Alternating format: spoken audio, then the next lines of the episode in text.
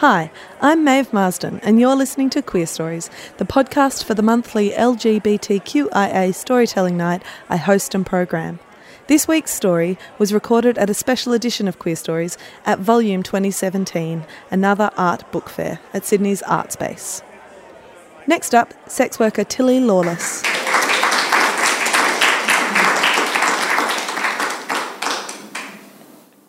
Have spent so much time in the sun in the last few days that I feel deranged.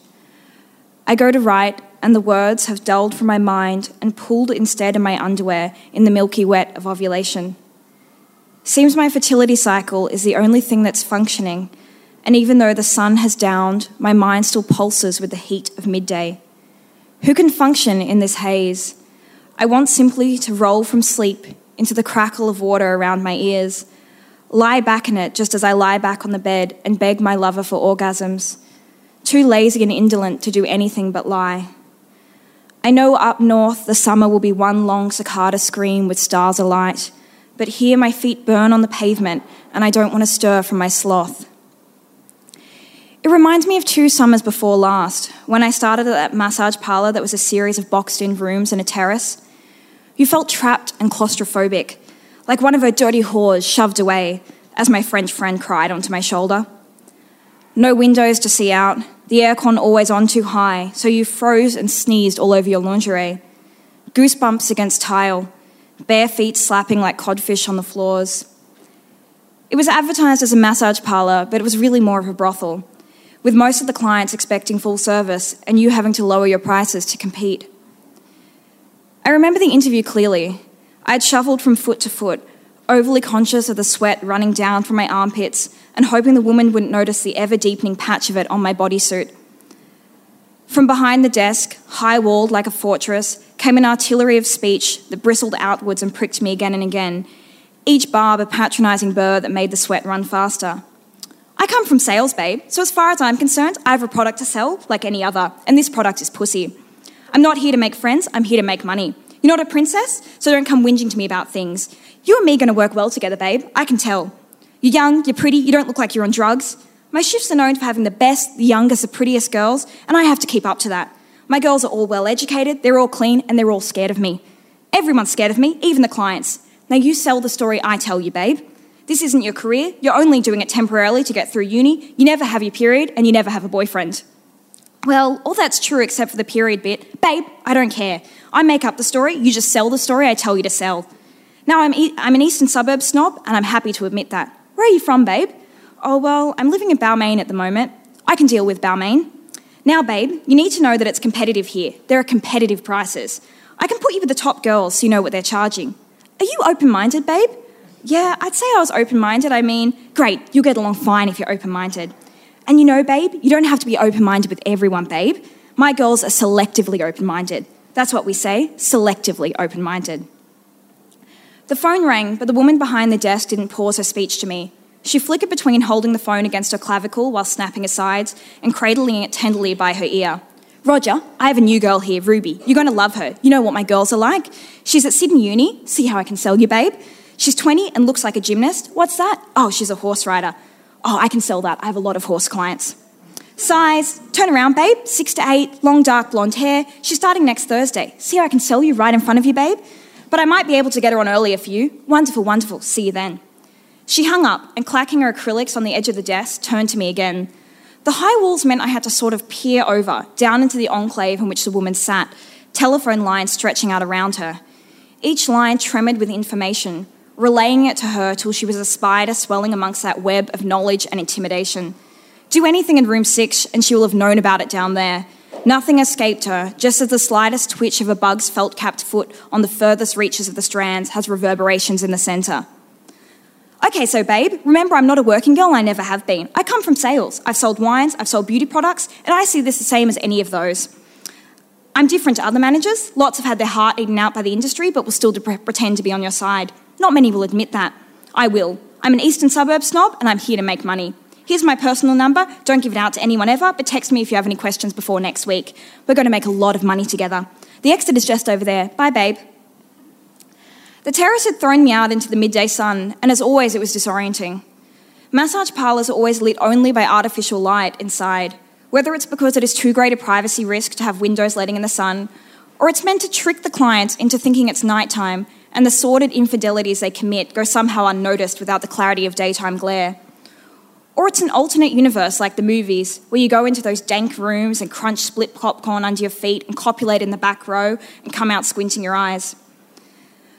I wiped away the sweat that I hadn't wanted to draw attention to at the time, less because I thought the woman would pounce on weakness, and more because I was scared of the self proclaimed eastern suburb snob judging me for the disgusting country girl that I am.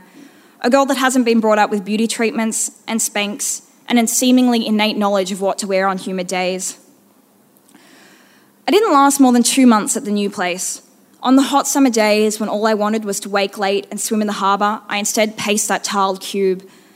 Unable to socialise with the other girls and with no Wi Fi, the 10 to 12 hours were torturously long. Often I had so many men, one after the other, that my Subway sandwich went soggy and I lived off Mentos, of which there were bowls upon bowls of, just as there were endless supplies of condoms.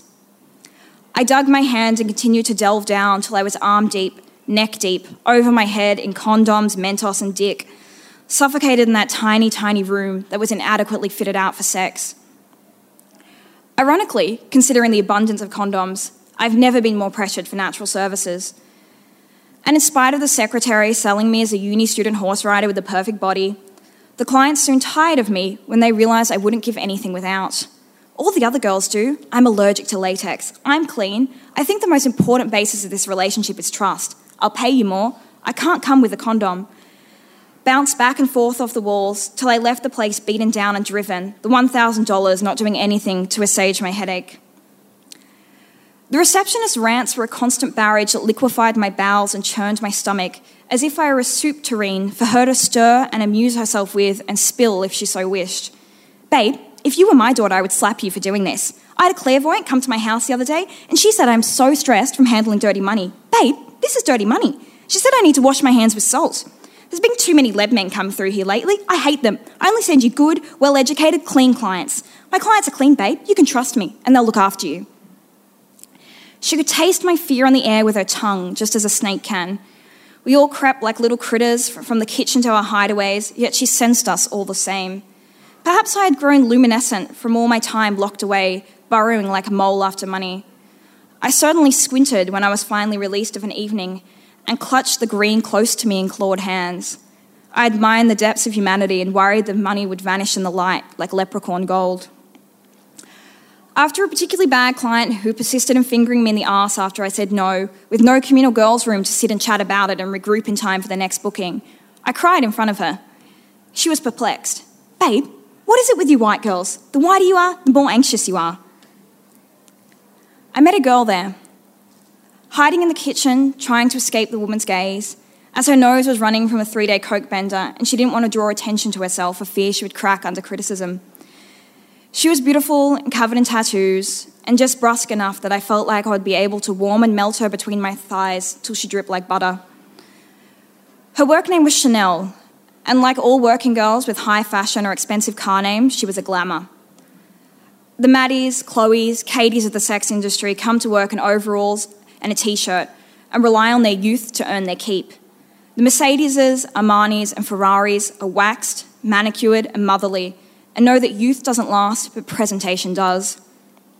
She talked big, but fucked small. Her coke interest meant she was either coming up or coming down, and I never knew where I stood.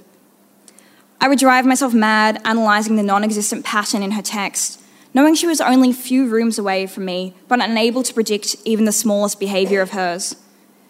While I tore my cuticles, she racked and racked and racked again, each thought of me stilled by the chem drip at the back of her throat. I soon learnt that her worldview was riddled with holes like a cheese, yet I still thought I could make a nest in one of those holes and all would be right.